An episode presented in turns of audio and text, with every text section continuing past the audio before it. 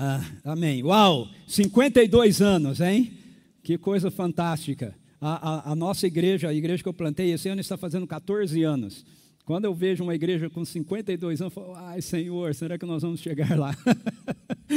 é, é, um grande desafio, pode parecer que não. Quando eu, eu, eu vejo uma igreja fazendo 100 anos, ah, geralmente igrejas mais velhas assim, às vezes a gente faz algumas críticas, né? Vocês já ouviram pessoas criticando assim, igrejas mais, mais velhas, né? 100 anos, 110 anos, fala, ah, é igreja muito antiga, então é uma igreja é, às vezes que está precisando de revitalização ou coisa do tipo, e às vezes, é, às vezes é verdade, às vezes precisa mesmo, mas eu sempre fico admirado, porque se uma igreja chega a ter 52 anos, ou se uma igreja chega a ter 100 anos, significa que essa igreja, ela realmente foi efetiva na vivência dela, no ministério dela, naquilo que ela estava realizando. Senão ela não chegava a, ter 100 anos. Senão, né, essa igreja aqui, por exemplo, está comemorando 52 anos. Isso significa que ela tem sido efetiva, ela tem sido relevante porque senão não estaria comemorando 52 anos. Então, a gente precisa celebrar a Deus por isso. Eu sou muito grato por poder estar aqui com vocês. E esse tema que me passaram, que gostariam que eu, que eu compartilhasse sobre a arte de transformar,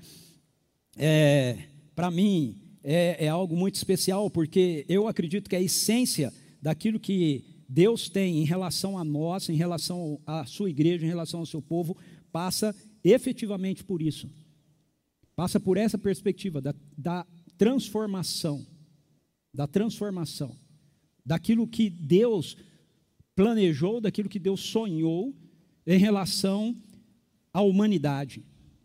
Ok? A, a, igreja, ela é a nova humanidade de Deus. Paulo diz isso, em Efésios capítulo 2, Paulo fala isso, que nós somos a nova humanidade. Nós somos uma amostra, nós a igreja, nós somos uma amostra do presente de como a humanidade deve ser. Ok?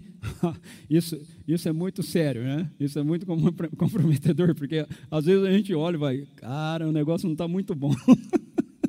É, se nós somos uma amostra do que a igreja deve ser, a humanidade deve ser, esse negócio não está muito bom. Mas eu garanto para você que está, Deus está trabalhando. Deus está trabalhando. Nós cantamos aqui, não é isso? Deus está operando o pastor Arthur leu um texto aqui maravilhoso, Isaías 64. Deus está trabalhando, é Ele quem está trabalhando nisso. É Ele quem está trabalhando nessa perspectiva da nossa mudança, da nossa transformação. Ele, ele tem na mente dele no coração dele aquilo que ele projetou para que nós fôssemos. E ele está trabalhando para que a gente seja aquilo que ele projetou para que nós fôssemos.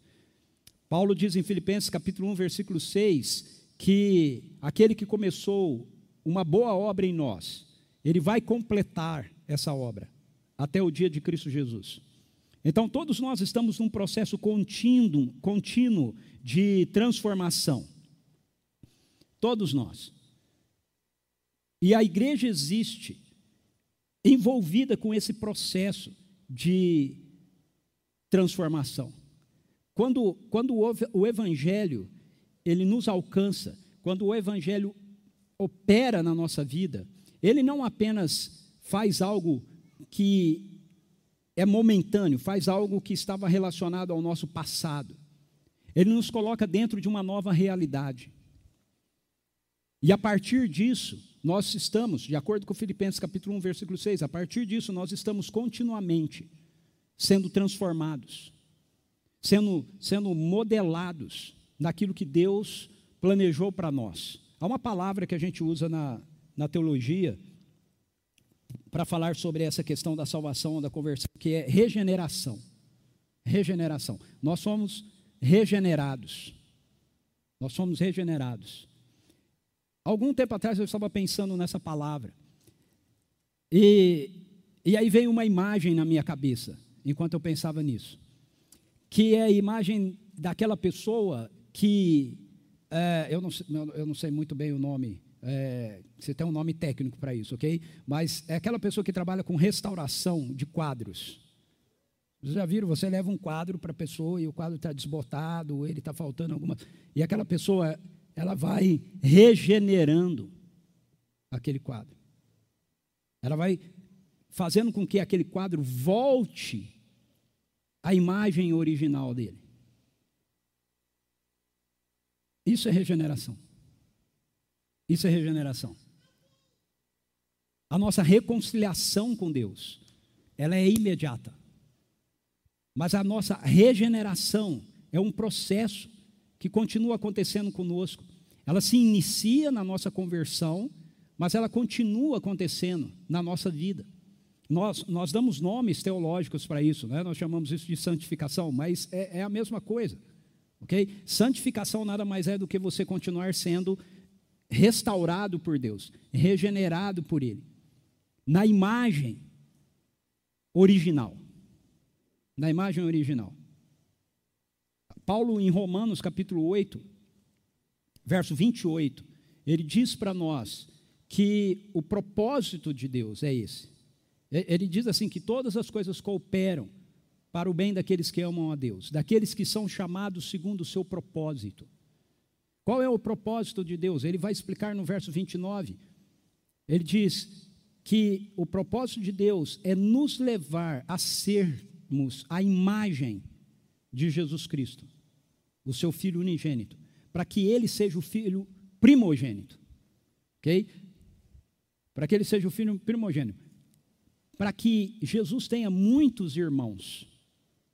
Eu, eu, eu não sei se você já parou para pensar nisso, mas o objetivo de Deus na minha vida não é fazer com que eu não seja o Ricardo.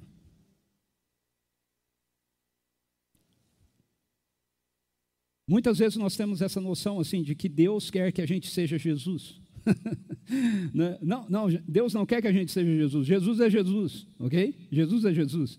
Deus não está transformando você em Jesus. Deus está transformando você na melhor versão de você mesmo. E ela tem a ver com você ser parecido com Jesus, mas não com você ser Jesus. Ok? Romanos capítulo 8, verso 29. Aqueles que de antemão ele conheceu, ele predestinou, aqueles que ele predestinou, ele chamou, aqueles que ele chamou, ele santificou. Tudo isso Deus está fazendo na nossa vida, porque o verso 29 diz que o propósito dele é nos tornar parecidos com Jesus, semelhantes a Jesus. Essa é a vontade de Deus para a vida de cada um de nós. Por quê? Porque Jesus é o modelo da humanidade perfeita. Por muito tempo, eu imaginei que quando a gente, eu pensava que quando a gente se converte, nós voltamos àquela experiência do, do Éden. Você já, já pensou isso assim? Você se converte, você volta, não é? lá Adão e Eva antes da queda, não é? Mas não é isso. A nossa conversão não é uma volta. A nossa conversão tem a ver com um processo para o futuro, tem, que haver, tem a ver com um processo que vai para frente, não para trás.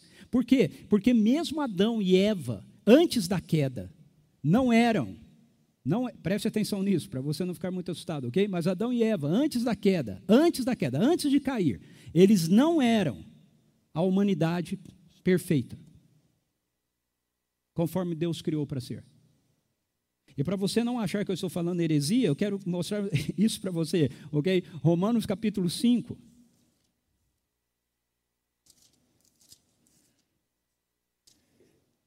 Romanos capítulo 5, verso 14.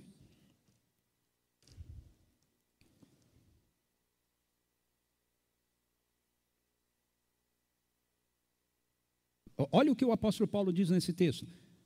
Romanos 5,14. No entanto, a morte reinou desde a época de Adão até os dias de Moisés, mesmo sobre aqueles que não cometeram pecado semelhante à desobediência de Adão. Preste atenção nesse final. O qual, o qual aqui se refere a Adão, o qual era uma prefiguração daquele que haveria de vir. Adão, antes da queda, era uma prefiguração daquele que haveria de vir. Ou seja, o modelo da humanidade perfeita não é Adão, é Jesus. É Jesus. Por isso o apóstolo Paulo, como eu falei em Romanos capítulo 8, verso 29, ele diz: Porquanto aqueles que de antemão conheceu, também os predestinou para serem semelhantes à imagem do seu filho, a fim de que ele seja o primogênito de muitos irmãos. Então, transformação tem a ver com isso. Transformação tem a ver não apenas com a gente deixar de ser é, pecador, ok? E nós nos tornarmos agora salvos, sermos, deixarmos sermos perdidos e agora estarmos salvos, sermos salvos. Não. Transformação tem a ver com Deus estar trabalhando na minha vida e na sua vida para que nós possamos ser a imagem da humanidade perfeita que está balizada, refletida em Jesus. Então Jesus é o molde disso. E aí eu quero convidar você a abrir sua Bíblia comigo em, em Marcos, porque eu quero conversar um pouco com você, na verdade, sobre o que é necessário para que essa transformação aconteça. Ok? Eu expliquei o que é a transformação, certo?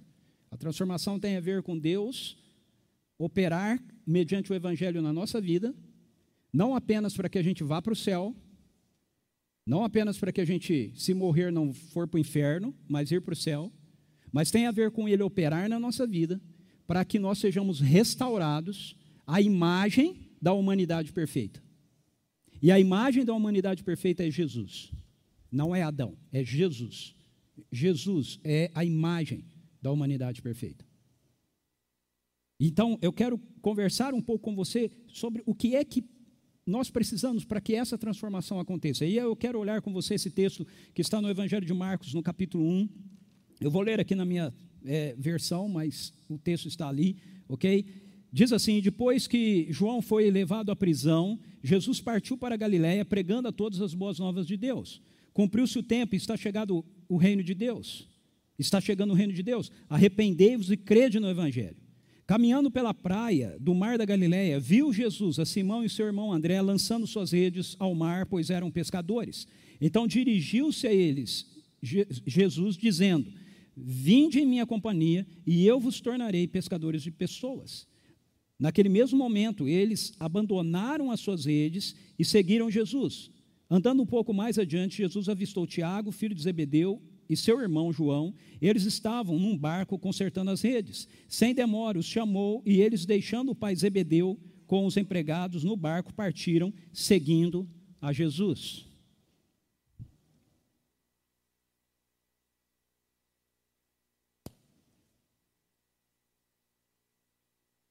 Pai, nós pedimos que o Senhor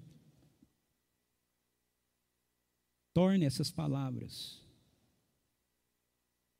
realidade na nossa vida. Em nome de Jesus. Amém. Veja, para essa transformação acontecer na vida da, da, gente, a primeira coisa que nós precisamos é sermos inseridos num ambiente de transformação. Ok? Essa transformação da qual eu descrevi aqui não é uma realidade que acontece fora do ambiente específico que é o reino de Deus. Transformação não acontece na nossa vida por causa de movimento político. Transformação não acontece na nossa vida por causa de ideologia. Trans Transformação não acontece na nossa vida por causa do nosso conhecimento, transformação não acontece na nossa vida por causa das nossas boas obras ou do nosso esforço, da nossa religiosidade. Transformação não acontece na nossa vida porque nós estamos reunidos ou porque nós fazemos coisas como essas que nós estamos fazendo aqui, e isso é muito bom, ok? Mas para que isso que nós estamos fazendo aqui possa geralmente, realmente gerar transformação na nossa vida, nós precisamos entender que o ambiente que nós estamos para que isso ocorra, ou que precisamos estar para que isso ocorra, é o reino de Deus. O reino de Deus. Deus, a palavra de Deus diz que, que depois que João foi preso, João aqui é João Batista, primo de Jesus. Depois que ele foi preso, Jesus foi para Galiléia. Ou seja, Jesus começou o ministério público dele. Ele começou a pregar, ele começou a proclamar. E o que é que Jesus pregava? O que ele proclamava? Ele proclamava o evangelho do reino. É isso que ele proclamava. A palavra evangelho, vocês sabem, significa boa notícia. Boa notícia sempre, notícia sempre é a respeito de alguma coisa, não é? Então, o evangelho que Jesus prega é o evangelho do reino. É o evangelho do reino. Talvez a gente, com o passar do tempo, fomos desassociando um, uma realidade da outra. A primeira canção que nós cantamos aqui hoje falava sobre a questão do reino de Deus. O reino de Deus é a boa notícia de Jesus. O reino de Deus é aquilo que Jesus pregou, é aquilo que Jesus proclamou, é aquilo que Jesus trouxe, é aquilo que Jesus demonstrou. O reino de Deus. O reino de Deus é esse ambiente onde a transformação acontece. O apóstolo Paulo diz em Colossenses capítulo 1, versículo 13, versículo 14, que ele, vai, ele está explicando a respeito do evangelho um pouco antes, e aí ele diz assim: porque ele, ele, ele está se referindo a Deus, nos resgatou das trevas para o reino do seu filho amado. A saber, a, a, é, em quem nós temos a redenção, ele diz, a saber, o perdão dos pecados. Então preste atenção nisso. Ele nos resgatou das trevas para o reino do seu filho amado. A palavra no original significa que Deus, quando Deus salva alguém, ele arranca a pessoa com raiz e tudo. Essa é expressão ali, é desarraigar, é arrancar uma planta com raiz e tudo. OK? E transplantá-la num outro lugar, num outro ambiente. Então, o que eu quero dizer com isso? O que eu quero dizer com isso é que nós não temos redenção do pecado, nós não temos perdão, nós não temos salvação sem ter mudança de ambiente. Se nós afirmamos que nós cremos em Jesus, que nós somos salvos, que o Espírito Santo nos, nos, regenerou, que, que nós aceitamos Jesus e etc., então isso significa que nós fomos retirados do ambiente das trevas nós somos retirados dessa presente era maligna. Nós não seremos, você consegue entender? Nós não seremos, nós fomos. O texto em Colossenses se refere ao tempo passado. Deus nos transportou, Ele já fez isso. Ele já fez isso. Por isso as Escrituras dizem que quando nós somos alcançados pelo poder do Evangelho, nós continuamos vivendo aqui, mas nós não somos mais desse mundo. Nós somos peregrinos. Nós somos cidadãos dos céus. Nós não somos mais cidadãos da terra. Em algum lugar, em algum momento, criou-se a, ideia, não sei se vocês já ouviram isso, mas a ideia de que nós temos uma dupla cidadania. Pois é, a Bíblia não fala de dupla cidadania em lugar nenhum. Mas nós inventamos esse negócio de dupla cidadania. Nós somos cidadão do céu e somos cidadão da terra. Não, você não é cidadão da terra. Você é cidadão do céu. Se você já teve um encontro com Jesus, então você foi tirado dessa presente era maligna. Você está inserido nela, mas você não está mais vivendo nela. Consegue entender? Você está num outro ambiente, você carrega um outro ambiente. Jesus diz que o reino de Deus veio e ele foi colocado em nós. Talvez isso nos, nos, nos leve a ter que pensar um pouco sobre essa expressão, o reino de Deus. O que é isso? O que é que Jesus está dizendo quando ele diz assim: Eu tenho uma boa notícia para vocês. O reino de Deus chegou. O reino de Deus, no original, a ideia é essa: o reino de Deus foi aproximado de vocês. Você pode estender a sua mão e você pode tocar no reino. Por que, que Jesus diz isso? Porque Jesus carrega o reino. Jesus carrega o reino. O reino de Deus não é um lugar, ok? Em primeiro, num, num primeiro momento, quando a gente fala de reino de Deus, talvez a gente pense num lugar, a gente pense no céu. O céu, ele é a expressão máxima do reino, ok? Ele é o ambiente aonde o reino de Deus se, se mostra na sua totalidade.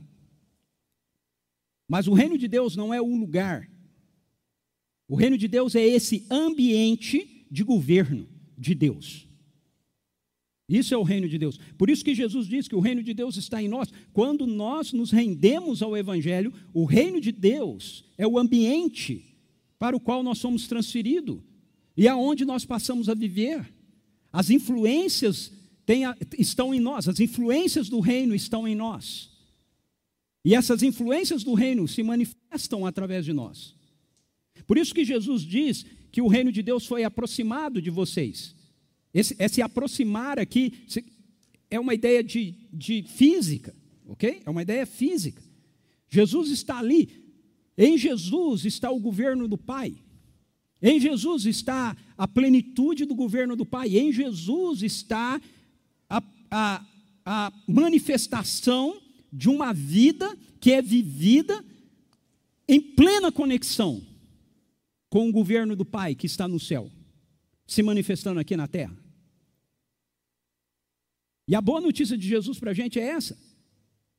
Ok? Você precisa entender que o reino de Deus é uma realidade que está estendida a nós, agora. Nesse momento. Quando você entrega a sua vida para Jesus, ou se você entregar a sua vida para Jesus, é isso que vai acontecer com você. Você vai estar num, num outro ambiente. Você vai estar vivendo aqui, nessa realidade, mas você está, vai estar vivendo nessa realidade, inserido dentro de uma outra realidade. Ok? Pode parecer meio confuso, mas é isso. ok? Então, Jesus, ele vive a vida dele. Quando você lê os evangelhos, o que você vai ver é Jesus vivendo aqui, com essa conexão com o céu, aonde a vontade do Pai, o governo do Pai, o reino do Pai é plenamente reconhecido.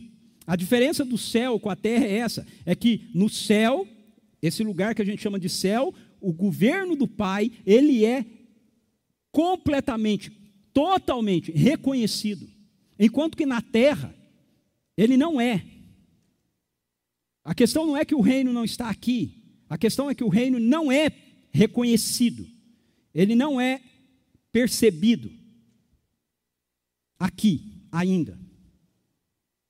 A história termina com essa terra sendo absorvida por essa realidade. Um novo céu e uma nova terra. Mas nesse momento, ele ainda não é percebido. Claramente, Jesus ele usa um monte de parábolas para explicar isso. O reino de Deus é como uma semente que é semeada, é como uma semente que é do tamanho de um grão de mostarda, é como um pouco de levedo que leva toda a massa. Ele está dizendo: o reino de Deus está aqui. Ele tem a sua influência, mas ele não é percebido por todos. Mas se você se rende a Jesus, se você reconhece que Ele é o Senhor do reino, então o mesmo ambiente em que Jesus vive, você passa a viver. Nós estamos inseridos nisso. Nós estamos inseridos nessa realidade, essa, essa realidade da vida de Jesus. A vida de Jesus é essa realidade vivida aqui, envolto na plenitude do reino, ela é trazida para nós, para dentro de nós, através da presença do Espírito Santo. Agora, como você tem acesso a esse ambiente de transformação? Jesus diz: com duas posturas, duas atitudes: arrependimento e fé. O reino de Deus chegou. O reino de Deus foi aproximado de vocês, diz Jesus. Eu tenho uma boa notícia. Eu tenho uma boa notícia de Deus. O reino de Deus chegou. O reino de Deus foi aproximado de vocês. Para que você seja inserido nele. Para que você toque nele.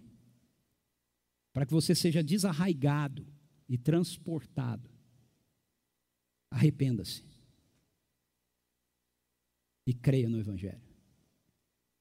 Creia nessa boa notícia. Que o reino chegou.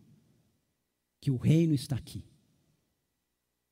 Que você tem um acesso por intermédio de Jesus. Uma, uma, por intermédio de Jesus você tem uma conexão do céu com a terra. Diretamente em você. Je Jesus, em João, quando ele está conversando, João capítulo 1, quando ele está conversando com um homem chamado Natanael, ele diz isso para Natanael e para os discípulos. Ele diz para Natanael é, que ele era um judeu exemplar, E Natanael, ele fica, mas da onde o senhor me conhece? Natanael não era nem um pouco humilde, né? Da onde o senhor me conhece, né? Aí Jesus disse, ah, eu vi você debaixo da figueira antes de, você, antes de Filipe te chamar. E o Natanael fica impressionado com aquilo. Porque Jesus, Jesus não estava lá, entende o que está acontecendo? Jesus teve uma visão a respeito de onde ele estava. E aí ele fala: Tu és o filho de Deus. E aí ele disse: Porque eu falei que te vi debaixo da figueira, credes, credes que eu sou filho de Deus? Pois eu te digo: coisas maiores verá. Você verá o filho do homem, o filho do homem, os anjos descendo do céu à terra sobre o filho do homem. Ele está falando de uma visão que Jacó teve lá no Antigo Testamento, um sonho que Jacó teve onde ele, ele vê uma escada que ligava o céu à terra e anjos subindo e descendo, e Jesus e, e, Jacó dá o nome daquele lugar de Betel, ele diz assim: aqui é a porta do céu. Aqui é a porta do céu. Esse lugar chama-se Betel, a casa de Deus. Jesus está dizendo: Eu sou a casa de Deus. Não é aquele lugar onde Jacó dormiu. Eu sou a casa de Deus. Eu sou a porta entre o céu e a terra. Então, quando você é ligado a Jesus, você se torna parte dessa conexão do céu com a terra. Por isso, Jesus diz para os seus seguidores que nós devemos, quando nós orarmos, nós devemos orar assim: Pai nosso que estás no céu, santificado seja o teu nome, venha o teu reino, seja feita a tua vontade na terra, como ela é feita no céu.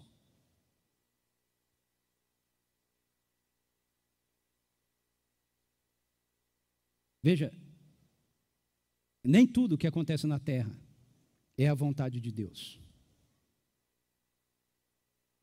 Porque se tudo que acontece na terra fosse a vontade de Deus, Jesus não precisava nos ensinar a orar dizendo: Seja feita na terra a tua vontade, como ela é feita no céu.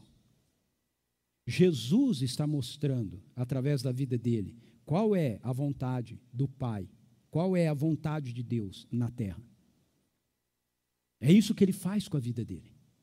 A vontade de Deus é curar, é libertar, é restaurar, é salvar, é transformar. É nos levar de volta àquilo que é o plano original dele. E as Escrituras nos mostram que isso vai acontecer. É assim que termina. Ok? É assim que termina. É assim que termina a história. Um novo céu e uma nova terra. Deus não será derrotado por uma pandemia. Deus não será derrotado por ideologias, Deus não será derrotado por movimentos, Deus não será derrotado, ok? Eu li o livro. Você já leu? Eu li. Eu li até o fim. Eu sei como essa história vai acabar. Eu sei como ela vai acabar. E ela vai acabar com uma transformação do universo. Aonde o trono da glória de Deus, que nesse momento está no céu, vai ser trazido e vai estar entre nós. É isso que João diz. Eu vi descendo do céu o trono de Deus à terra. Então, esse projeto de Deus que começa com Jesus, ele vai se concretizar. E ele está acontecendo nesse exato momento, ao redor de todo o nosso planeta, ao redor de todo o mundo com Deus através do poder do Evangelho, da atuação do Espírito Santo, trazendo pessoas, retirando pessoas desse ambiente de rebelião e trazendo essas pessoas para dentro desse ambiente do seu reino, aonde então essa transformação vai ocorrendo. Porque nós nos tornamos parte dessa ligação do céu com a terra. Portanto, você você participar disso, você precisa se arrepender. Nós pensamos em arrependimento, na maioria das vezes, num, como remorso. Não é? Eu fico muito triste com alguma coisa errada que eu fiz. Okay? Arrependimento, nas, na, na língua original, significa mudança da maneira de você pensar. É a palavra metanoia. Arrepender-se significa mudar a mente, mudar como você pensa. Então, a primeira coisa que eu e você precisamos fazer para que a gente experimente de forma concreta a realidade da transformação de Deus que é operada na nossa vida por causa do reino, por causa do ambiente do reino de Deus, é nós começarmos a pensar do jeito que Jesus pensa. É nós começarmos a pensar do jeito que as Escrituras nos revelam que as coisas são. Não a partir daquilo que nós vemos ao nosso redor, não a partir das circunstâncias, não a partir das situações, mas a partir daquilo que as Escrituras dizem a nosso respeito, a respeito da história. Como eu acabei de dizer, por pior que as coisas possam parecer que estejam, nós sabemos qual é o fim. É assim que a Escritura quer que você pense. Ela quer que você tenha uma postura diante da sociedade, diante do mundo, diante dessa realidade, que tem a ver com a convicção de que Deus, pela sua mão providente, está dirigindo todas as coisas da história para o desfecho que está programado no coração dele desde antes da fundação do mundo. E isso vai incluir a transformação de todos nós, todos nós, de tal maneira que nós vamos ficar parecidos com Jesus. Nós não vamos ser Jesus, mas nós vamos ficar parecidos com Jesus. E isso está acontecendo continuamente na nossa vida. Para que isso, esse processo então aconteça de transformação na nossa vida, dentro do ambiente do reino, você vai precisar andar com ele, você vai precisar andar com Jesus. Se você entende que você é trazido para esse ambiente do reino de Deus, então você precisa compreender que estar no reino significa você andar com o Senhor do reino. Jesus o texto de Marcos diz que Jesus ele vem pregando isso, o reino de Deus chegou, creiam nisso. Arrepender é, pare de pensar que isso é uma realidade que vai, vai ser para o futuro. Comece a entender que é uma realidade que começou agora, ok? Creia nisso, creia nisso. Fé é você responder ativamente aquilo que você está dizendo que você crê. Ok? Isso é fé. Não a fé teórica. não a fé teórica. Para muitos de nós, a fé é uma teoria, mas não há fé teórica. Se eu digo que eu creio em algo, o que comprova que eu creio naquilo é que eu vivo de conformidade com aquilo que eu estou falando que eu creio. Por isso que eu, eu, eu tenho sempre falado que muito daquilo que nós cremos como verdade precisa se transformar numa realidade na vida da gente. Verdade e realidade são coisas diferentes. Sabia disso? Você pode crer numa verdade que nunca seja uma realidade para você. Metanoia, mudança de mente, é pegar isso que você diz, que você crê, como verdade, e isso se tornar parte da sua realidade. Ok?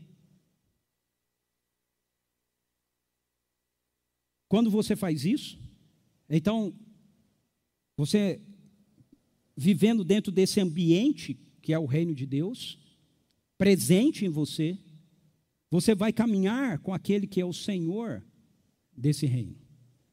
Você vai andar em companhia dele. Então, o que Marcos faz? Logo em seguida de Jesus pregar, ele mostrar o que, que Jesus está pregando, Marcos mostra Jesus tendo um encontro com quatro pessoas. André e Pedro, Tiago e João. E o convite que ele faz para essas quatro pessoas é exatamente o mesmo. Ele diz assim: venham em minha companhia. Venham em minha companhia. Andem comigo. Andem comigo. Caminhem comigo. Esse convite de Jesus, ele implica, num primeiro, num primeiro momento, num convite para uma vida de intimidade. Jesus não é, Jesus, entenda isso, Jesus não é um conceito. Jesus não é meramente uma, uma personagem da história, do passado. Jesus, ele é real. Ele é uma pessoa real. As Escrituras nos dizem que, com o seu corpo glorificado, ele está assentado à destra de Deus Pai Todo-Poderoso. Mas que com a presença, por intermédio da presença do Espírito Santo, Ele está agora conosco. Ele continua conosco. Ele caminha conosco, Ele anda conosco. Ele vive em nós. Então, esse Jesus que está aqui e que está dizendo para esses homens: ei, andem em minha companhia. É o mesmo Jesus que quer que eu e você andemos na companhia dele. Isso tem a ver com intimidade. João capítulo 15, Jesus diz que nós, que ele é a videira verdadeira, nós somos os, os ramos, o seu pai é o agricultor, e que nós precisamos, como ramos permanecem ligados à videira, nós precisamos ficar ligados nele. Para que a gente possa produzir fruto. Isso tem a ver com intimidade. Quando Jesus me alcança, quando Jesus te alcança, quando Jesus nos salva, ele, ele nos salva, não apenas, eu vou insistir com isso de novo, não apenas para a gente poder não ir para o inferno, mas poder ir para o céu, mas Ele nos salva, Ele nos alcança para que aquilo que Deus criou originalmente para que fosse a nossa experiência, ela se torne concreta agora. Agora. Que você experimente a vida de Deus em você agora. Não apenas quando você for para o céu mas agora. Isso é tão maluco para a gente, que o apóstolo Paulo diz em Efésios capítulo 3, verso 20, que Deus é capaz de fazer infinitamente mais do que tudo quanto pedimos ou pensamos, por meio do seu amor, do seu poder, do poder do seu amor que opera em nós. Por que, que Paulo fala isso? Porque Paulo está fazendo uma oração, e a oração que Paulo está fazendo é uma oração para que a gente seja cheios de agora, cheios agora de toda a plenitude de Deus. Não no céu, agora. Toda a plenitude de Deus. E, ele, e aí ele, ele completa com isso. Ele é poderoso, infinitamente mais poderoso, vai fazer infinitamente mais do que tudo quanto nós pedimos ou pensamos. A gente vive citando esse texto, mas a gente tira o texto do contexto. Paulo está citando isso porque ele está dizendo: eu quero que eu oro para que vocês sejam cheios da plenitude de Deus agora, não quando você for para o céu, agora. Que antes de você experimentar o céu lá, você experimente o céu aqui. Mas como é que é isso? Bom, você precisa andar com Jesus para ver como é que é isso. Porque ele é essa pessoa, entende? Ele é essa pessoa que carrega o céu com ele. Então Jesus nos chama para vinde após mim, significa venha ter uma vida de intimidade comigo. A transformação precisa de um ambiente adequado, que é o reino de Deus, para que ela possa acontecer, mas a transformação precisa da companhia adequada para que ela possa acontecer. E a companhia adequada é Jesus. É Jesus. Por mais que a gente possa e devemos ministrar uns aos outros, servir uns aos outros, eu não sou a companhia adequada para a transformação da sua vida. A companhia adequada para a transformação da sua vida é o Espírito Santo de Deus. É com Ele que você precisa andar. É com Ele que você precisa estar. Todos os dias. Porque é o Espírito Santo quem representa Jesus hoje em, conosco, entende? Jesus disse isso em João capítulo 14: Eu vou, mas eu vou enviar outro consolador para que esteja para sempre com vocês, porque ele está convosco, estará em vós. Jesus ora em João capítulo 17, versículo 4, pedindo para que, assim como ele e o Pai são um, nós também sejamos um, como ele é com o Pai. Olha, olha essa oração. Ele quer que você esteja ligado ao Pai, como Ele está ligado ao Pai. Que nós estejamos ligados uns aos outros. Agora, como isso é possível? Isso é possível através da presença do Espírito Santo de Deus na nossa vida. Então, quando eu ando em companhia de Jesus, quando eu vivo em intimidade com Ele, eu vou aprender a viver a minha vida com a vida dele. Quem é casado aqui há um bom tempo, isso não vale para quem é casado novo. Mas para quem é casado há um bom tempo, como eu, por exemplo, né, tenho 34 anos de casado, você vai perceber que você tem os trejeitos do seu cônjuge. Já percebeu isso? Vocês falam as mesmas coisas, né? às vezes pensam as mesmas coisas. Você tem uma situação e a pessoa pensou aqui, você falou, eu também pensei nisso. Não é assim? Qualquer um aí que tem mais tempo de casado sabe que isso é assim. Por quê? Porque você anda junto, você tem intimidade. Então Jesus quer que você ande junto com Ele, que você tenha intimidade com Ele, para que aquilo que a vida dele é, modele o que a sua vida vai ser. Paulo diz: Não vos conformeis com o presente século, sede transformados, metanoia, pela renovação da vossa mente. Então a minha mente é transformada à medida que eu vou andando em intimidade com Jesus. Esse é um ponto muito importante para a gente entender sobre transformação, sobre vida de intimidade. Jesus não quer que você tenha uma vida de intimidade com Ele só para achar Jesus, desculpe a expressão que eu vou usar, Jesus é tão fofinho, né? Entende? Não, não, é isso. Sabe essa visão que hoje as pessoas apresentam a respeito de Jesus? Jesus ele tolera tudo que está vendo na sua vida, né? Não, não, não. Ele está transformando as coisas na sua vida. Jesus nos aceita, sim, como somos, como nós estamos, porque Ele não vai nos deixar como somos, como estamos. Entende? Ele vai nos transformar.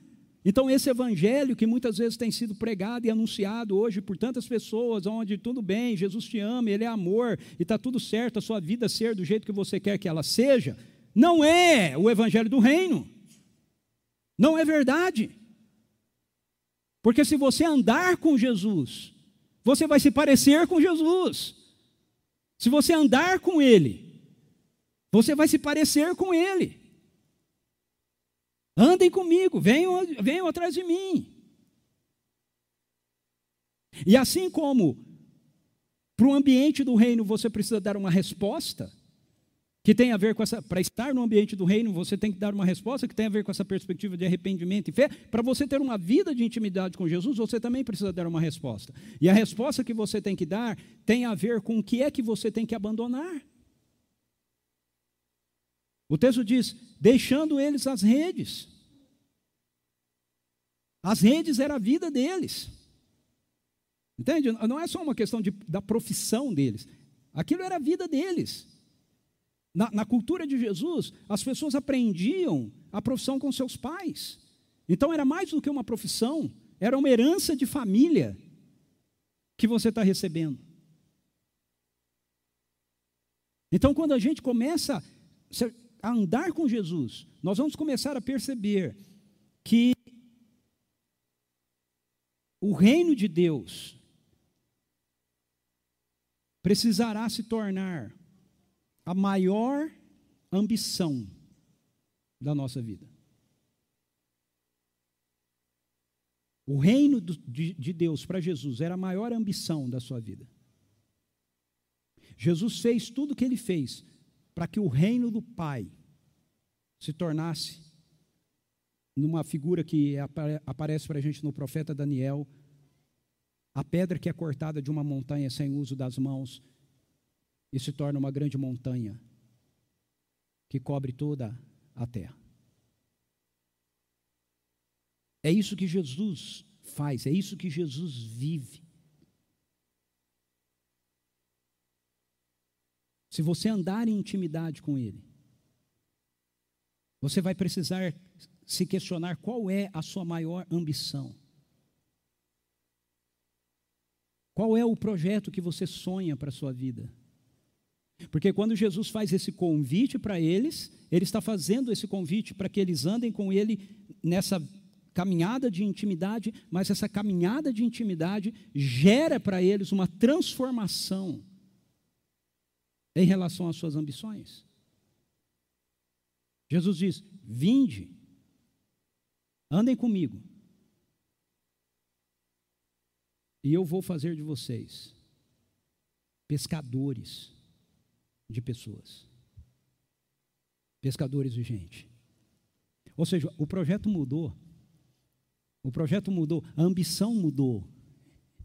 Entende? Não é uma mudança de profissão, é uma mudança de projeto. Okay? Então isso vale para nós. Você pode ser médico, você pode ser contador, você pode ser advogado, você pode ser educador físico, você pode ser uma dona de casa, você pode ser um empresário, você pode ser um empreendedor, você pode ser um designer, você pode ser o que você for, pode ser até um pastor, ok? A grande questão é: Jesus te chama para que você aprenda com ele a ser um pescador de homens. Se essa igreja tem 52 anos, é porque ao longo desses anos, pessoas que estiveram aqui, passaram por aqui e que estão aqui, entenderam isso. E entenderam que, independentemente do que elas façam profissionalmente, o chamado delas feito por Jesus é o mesmo. Vocês estão aqui para que através de vocês o reino do meu Pai seja estendido a outros. Vocês alcancem outros. Vocês busquem outros. Aonde vocês estão inseridos. Porque porque há uma diferença entre isso que está acontecendo aqui e o que acontece hoje com a gente. O que acontece aqui é uma realidade que tem geografia restrita. Porque Jesus ainda não tinha sido glorificado e o Espírito Santo ainda não tinha sido derramado sobre o seu povo. Mas o que acontece hoje com a gente tem uma geografia estendida. Ou seja, você não precisa sair da onde você está para que você tenha uma ande com Jesus e tenha uma vida de intimidade com ele. Você anda com Jesus e você tem uma vida de intimidade com Ele aonde você se encontra. E você não precisa sair da onde você está para que você se torne um pescador de homem ou de pessoas. Você se torna um pescador de pessoas aonde você está. E sim, alguns, às vezes Jesus diz: Ei, eu quero que você saia daí, eu quero que você vá fazer outra coisa. Mas para a maioria de nós, essa transformação do nosso nossos objetivos, dos nossos valores estão acontecendo exatamente aonde nós estamos inseridos. Exatamente onde nós estamos vivendo. Então, para essa transformação acontecer, você precisa desse ambiente correto, que é o reino de Deus, e você precisa da companhia certa, que é a companhia de Jesus. E por fim, você precisa depender completamente do poder dele operando em você. Eu quero saltar essa afirmação que Jesus faz. Ele diz assim para eles: Vinde após mim, ou andem comigo, e eu, eu, Jesus, vou fazer de vocês pescadores de homens. Você consegue entender? A transformação não tem a ver com você desempenhar melhor. A transformação não tem a ver com você tentar fazer mais. A transformação não tem a ver com você se esforçar um pouquinho mais para você melhorar. Não, a transformação tem a ver com rendição, a transformação tem a ver com dependência, a transformação tem a ver com você confiar naquilo que Jesus fez e naquilo que Ele está fazendo em você e através de você. Esse é um Evangelho. O Evangelho não é, ei, tente um pouco mais, se esforce um pouco mais, faça um pouco mais. O Evangelho tem a ver com rendição e dependência, no lugar de esforço e determinação. Jesus, em João 15, que eu citei, Jesus em João 15, verso 16, ele diz para os seus, aqueles primeiros seguidores, e aquilo que ele diz para eles serve para nós, ele diz assim: Não fosse vós que escolhesses a mim, eu vos escolhi. E os designei para irem darem fruto, e fruto que permaneça.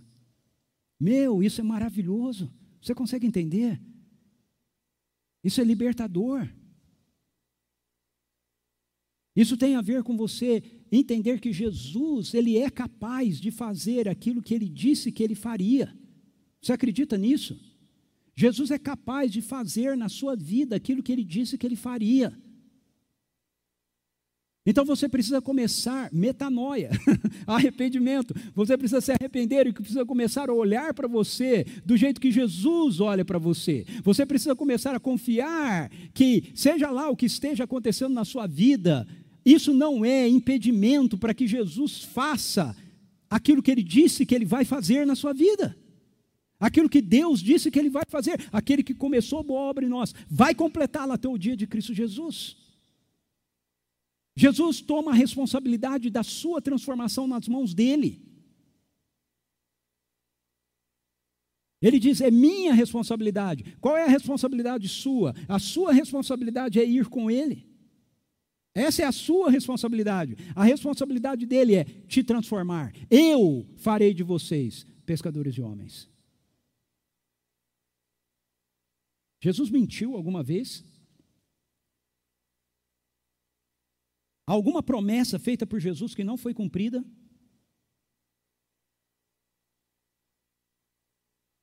Jesus, com a sua morte, com a sua ressurreição, assumiu a autoridade como representante da humanidade sobre todo o céu e terra. Ele diz: Eu recebi toda a autoridade nos céus e na terra. Quando Jesus diz isso, ele, não está dizendo isso como Deus, ok? Como Deus, Jesus sempre teve toda a autoridade no céu e na terra.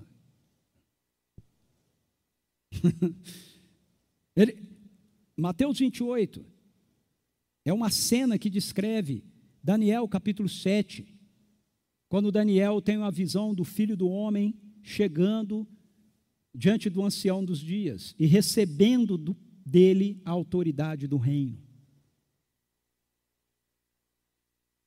como representante da humanidade.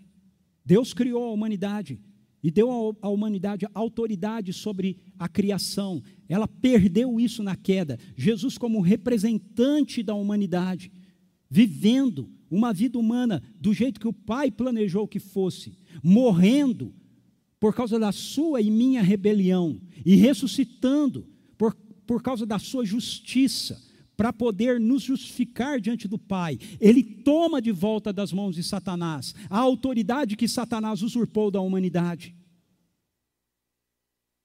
Jesus está dizendo ali: a autoridade está de volta nas mãos da humanidade. Nas minhas mãos, como filho do homem. Toda a autoridade. E eu estou enviando vocês sob essa autoridade. Você acredita nisso? Você acredita que Jesus tem toda a autoridade sobre tudo que há, e Ele tem toda a autoridade sobre a sua vida?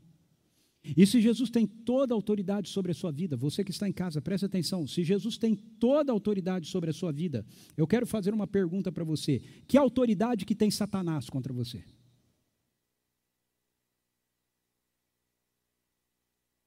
Nenhuma. Nenhuma. Que autoridade tem o pecado sobre você? Nenhuma. Nenhuma autoridade. Nenhuma. Então pare de olhar para você na perspectiva de que das suas erros, das suas limitações, das suas falhas e comece a olhar para você na perspectiva daquilo que Jesus disse que ele faria na sua vida. OK? Comece a olhar para áreas da sua vida que você ainda não está vendo transformado. E ao invés de você olhar para isso, com carregando no seu coração um sentimento de vergonha, um sentimento de humilhação, um sentimento de culpa, comece a olhar para essas áreas da sua vida e comece a dizer: Senhor, essa é uma área que o Senhor ainda não transformou, mas que está sob a sua autoridade e ela vai ser transformada. Ela vai ser transformada. Ande com Ele. Dependa do poder dele. No ambiente dele. E essa transformação vai acontecer. Porque essa arte de transformar não é sua, não é minha, não é da igreja, é de Deus. Cara, se eu tivesse combinado isso com o Arthur, não teria dado tão certo. Ele é o grande oleiro. Ele é o grande artesão. Ele está trabalhando. Ele não desistiu de você. Então não desista de si mesmo. Vamos orar? Feche seus olhos, curva sua cabeça. Você é em casa, faça isso também.